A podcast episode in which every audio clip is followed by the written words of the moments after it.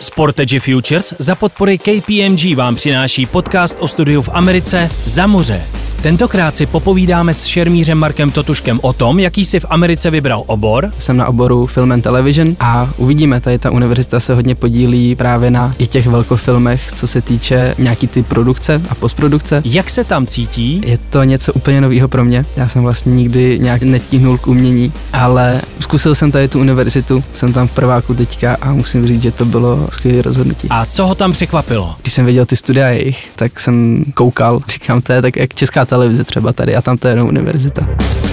Za moře.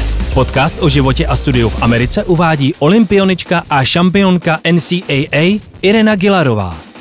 Tak ahoj, já se jmenuji Irena Gilarová a vy posloucháte další díl podcastu Za moře. Já tady dneska mám Marka Totuška, českého reprezentanta v šermu. Mára byl třetí na mistrovství Evropy juniorů, je to mistr České republiky dospělých a dokonce měl i druhé místo na Evropském poháru v šermu a zase dospělých. Ahoj Máro. Ahoj, děkuji za pozvání. Já moc děkuji, že jsi za náma přišel. Ty jsi šermíř, eh, specializuješ se na nějakou určitou disciplínu, nebo přibliž nám trošku víc šerm nám, co to tolik, tolik neznáme. jo, tak eh, v šermu jsou tři zbraně, uh-huh. kord, šavle a fleret. Já dělám to poslední, fleret. A eh, v pětiboju, v moderním pětiboju, tak součástí toho je kord. Uh-huh. A jsou tam nějaký základní pravidla, různý rozdíly v těch pravidlech a v zásahové ploše. to je úplně skvělý, děkuji a to jsem třeba ani jako nevěděla, tyhle ty detaily, takže jsem zase o kousek, o kousek eh, chytřejší. Ty studuješ na univerzitě SCAT v Atlantě. Ano. A mohl bys mi tu školu trošku nějak osvětlit, nebo řekni mi o ní něco. Já jsem slyšela, že to je vynikající škola na určitý předměty, na určitý obory. Mm-hmm. A, tak univerzita, ona má taky tři lokace, na kterých se nachází. Je to Savannah, proto to je skat jako uh, Savannah College of Art and Design, ale má i v Atlantě pobočku takovou. A je to teda artová škola, jak už vyplývá z názvu. A je to něco úplně nového pro mě, že já jsem vlastně nikdy nějak ne, netíhnul k umění, ale zkusil jsem tady tu univerzitu, jsem tam v prváku teďka a musím říct, že to bylo uh, skvělé rozhodnutí. No, ty jsi říká, že jsi netíhl k umění, ale my, co jsme viděli tvůj Instagram, tak víme, že jsi moc eh, šikovnej eh, v tom umění trošku z jiného pohledu a to jsem se tě chtěla zeptat, jak to, že jsem tě neviděla v titulkách na Avatarovi teďka v, v kině, prosím tě. Třeba příště, ano, jestli to vyjde za dalších 13 let, tak je dost možný, že bych se tam nějak mohl dostat. já tohle beru jako slib. Nevím, jestli to bude Avatar, ale já doufám, že to nějakých z těch filmů bude, mm, těch velkofilmů, protože jsem na oboru Film and Television a uvidíme, tady ta univerzita se hodně podílí právě na i těch velkofilmech, co se týče uh, nějaký ty produkce a postprodukce. A protože já poprvé, když jsem tam přijel, tak a, když jsem viděl ty studia jejich, tak jsem koukal a říkám, to je tak jak, jak česká televize třeba tady a tam to je jenom univerzita. No a máš příklad nějakého filmu třeba, na kterým se zrovna tvoje univerzita podílela? Tak konkrétně moje univerzita se podílela na Endgame, mm-hmm. dělali tam vizuální efekty a hodně dělá i na, na animacích a s pixelarem. A třeba, když říkáš, že se na tom podílíte univerzita, tak je to nastavený tak, že i ti studenti se třeba můžou podílet na té tvorbě? Jo, jo, jo, určitě. Je tam spoustu programů, kdy ty studenti se sami můžou zapojit do do nějakých projektů a máme tam i, jmenuje se to 24-hodinová výzva, a 12-hodinová výzva. Je to teda od velkých firm, ona v Atlantě tak sídlí Coca-Cola, takže i ta Coca-Cola spolupracuje hodně tady s tou univerzitou. A je to, že zadají nějak, mají nějaké zadání třeba na, na reklamu pro, pro marketing a, a mají tam tu 12-hodinovou výzvu, která se konala teďka konkrétně dva měsíce zpátky a spolužák se do ní zapojil, nevyhrál teda, ale spočívá to v tom, že oni jim dají nějaké zadání a oni za těch 12 hodin mají podle toho jejich zadání vytvořit co nejlepší uh, reklamu a potom ta, ta cena pro ty studenty tak je nějakých 5000 dolarů, což je 100 tisíc korun. A ono to zní moc hezky takhle, ale pro ty studenty to je samozřejmě super příležitost a jak se dostat právě potom do toho světa nějakého toho biznisu. Ale když si to tak vezme, tak ta Coca-Cola by za tu reklamu zaplatila daleko víc, kdybyste nechala dělat to někoho jiného. Naplánuješ se do nějaký takový výzvy časem přihlásit? Časem určitě jo, ale tím, jak jsem uh, v prváku teďka, od, odbil jsem si první první třetinu z roku, tak, eh, tak se tak nějak jenom jako rozkoukávám a snažím se najít svoje místo, tak nějak tam zapadnout, nebo ne zapadnout, ale přizpůsobit se. A ono vlastně, ta tvoje škola je i trošku specifická v tom, že je rozdělena na trimestry, ne mm-hmm. na mhm. semestry. Jo, jo, jo. Takže jeden ročník se skládá ze tří uh, Ze tří trimestů, jo, jo, jo. Tak a je to fajn v tom, že máme spoustu volna. Já jsem vlastně, eh, co jsem se bavil i s dětskama, co přiletěli třeba týden zpátky z univerzit, z Harvardu, tak já už jsem měsíc doma. Hmm. A my, jak to máme rozdělené na ty trimestry, který jeden trimestr teda trvá dva a půl měsíce a náš winter break tak je měsíc a půl, nebo skoro dva měsíce teda.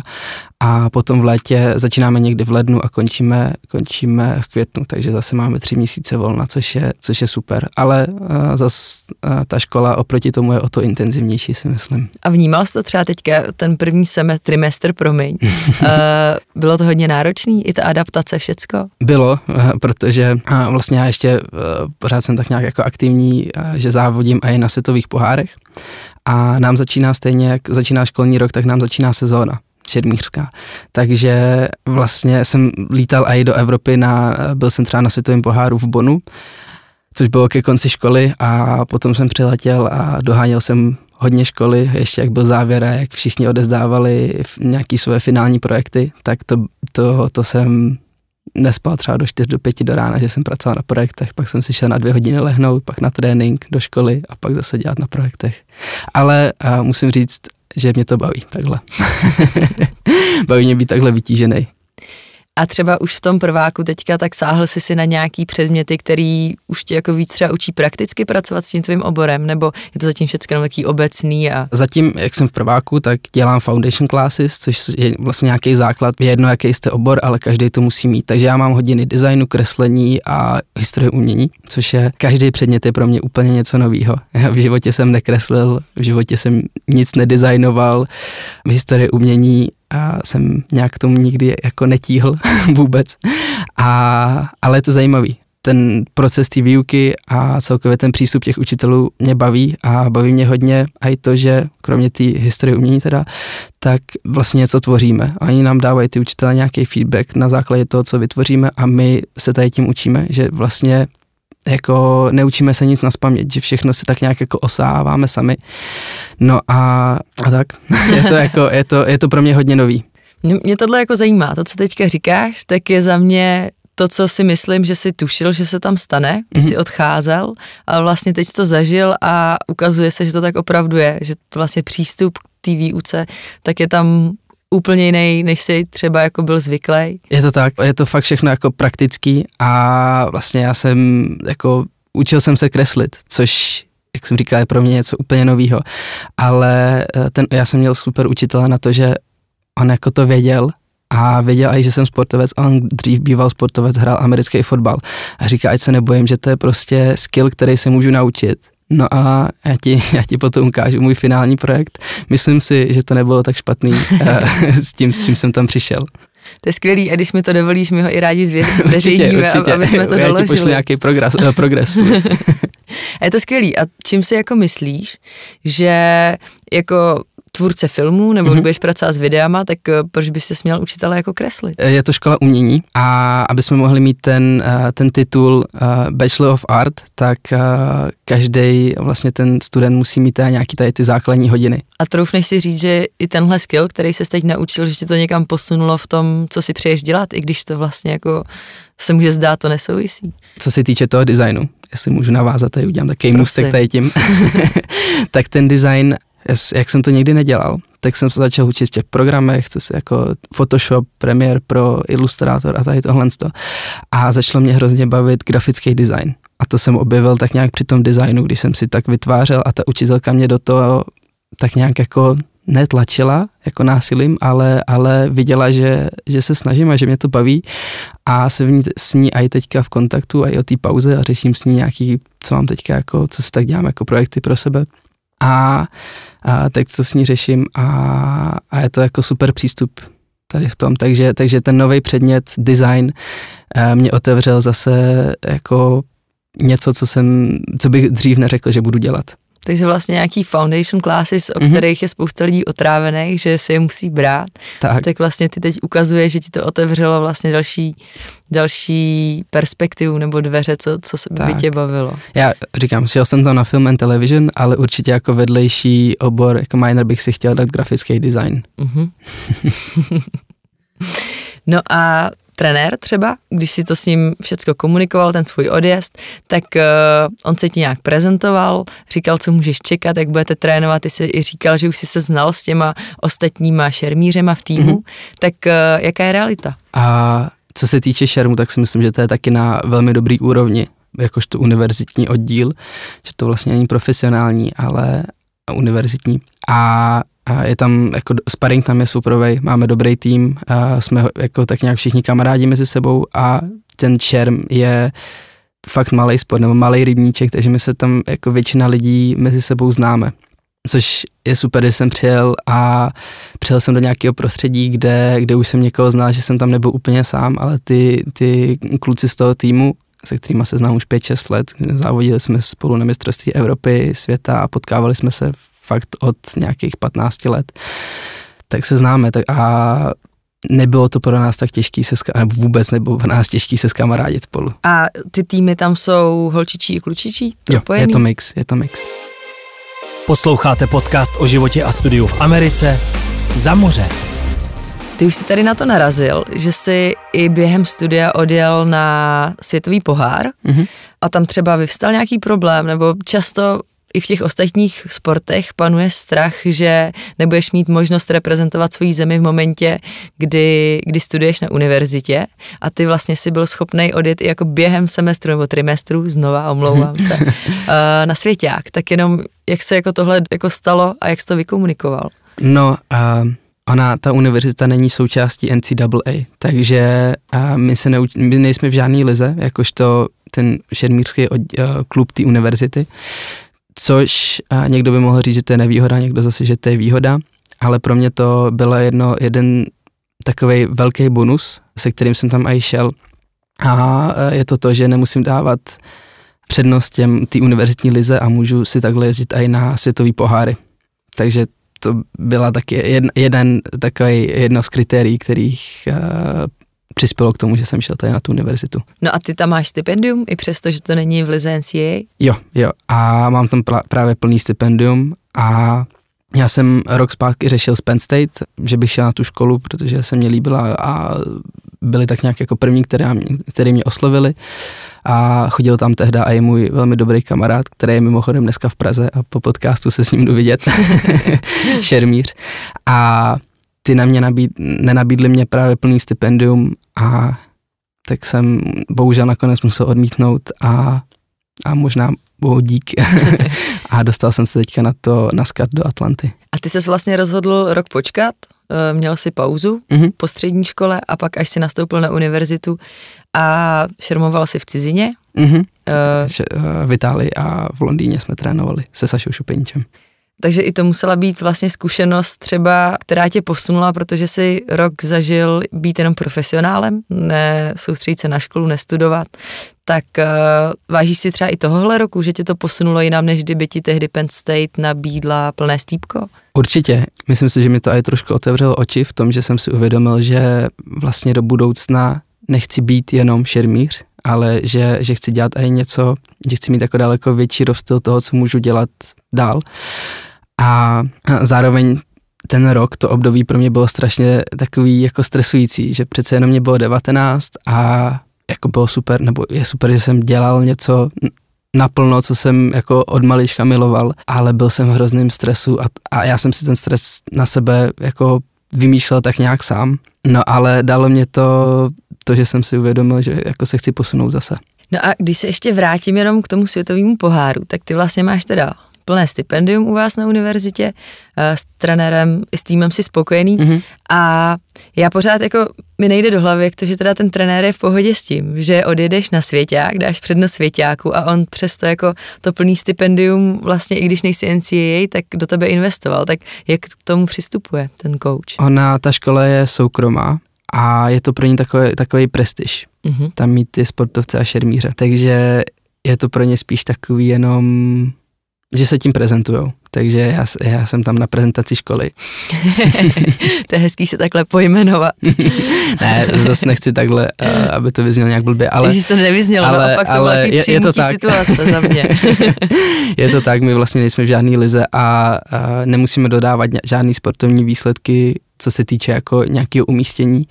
Samozřejmě ta škola je ráda, když uh, budu šermovat uh, úspěšně a budu mít mhm. dobrý výsledky, ale je to právě na tu prezentaci té školy, že můžu říct, že tam mají šermířský oddíl úspěšný. A to je vlastně jejich důvod, proč to tedy mají, že je to jakoby pro ně nějaká prestiž, že mají, že mají šermířský tým. Zatím jo, já si myslím, že ta univerzita, oni, se, oni strašně expandují a zvětšují se.